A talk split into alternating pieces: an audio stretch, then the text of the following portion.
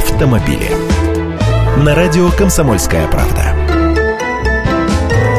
Министерство экономического развития одобрило документ, утверждающий новые программы подготовки водителей в автошколах. Это значит, что соответствующее постановление может скоро вступить в силу. Только после этого автошколы смогут получить лицензии на обучение водителей по новым категориям и подкатегориям.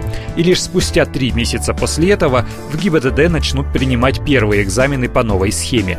Вот вам и конец лета, если все будет хорошо, конечно. Но будут ли хорошими сами изменения? Вот вопрос.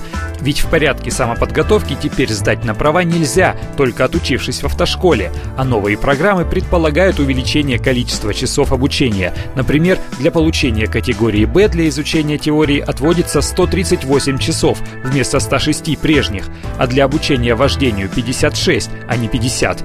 Добавились и новые предметы. Например, будущих водителей категории М мопеды будут учить предмету крепления груза, а для категории Б легковые машины – основы работы такси. Смысл этого в том, что теперь обучение водителей является профессиональным, то есть по окончании автошколы водителю будут выдавать свидетельство о получении профессии водитель. А надо ли все это человеку, который планирует сидеть в офисе, стоять за токарным станком, быть руководителем или книжки писать? Вот то-то и оно. А нас всех теперь будут грести под одну гребенку. Хочешь или не хочешь, все равно профессию водителя получишь, если за рулем хочется ездить. Но новшества продолжают сыпаться. Теперь предлагают увеличить срок обучения с 3 до 6 месяцев. Когда же это кончится? Автомобили.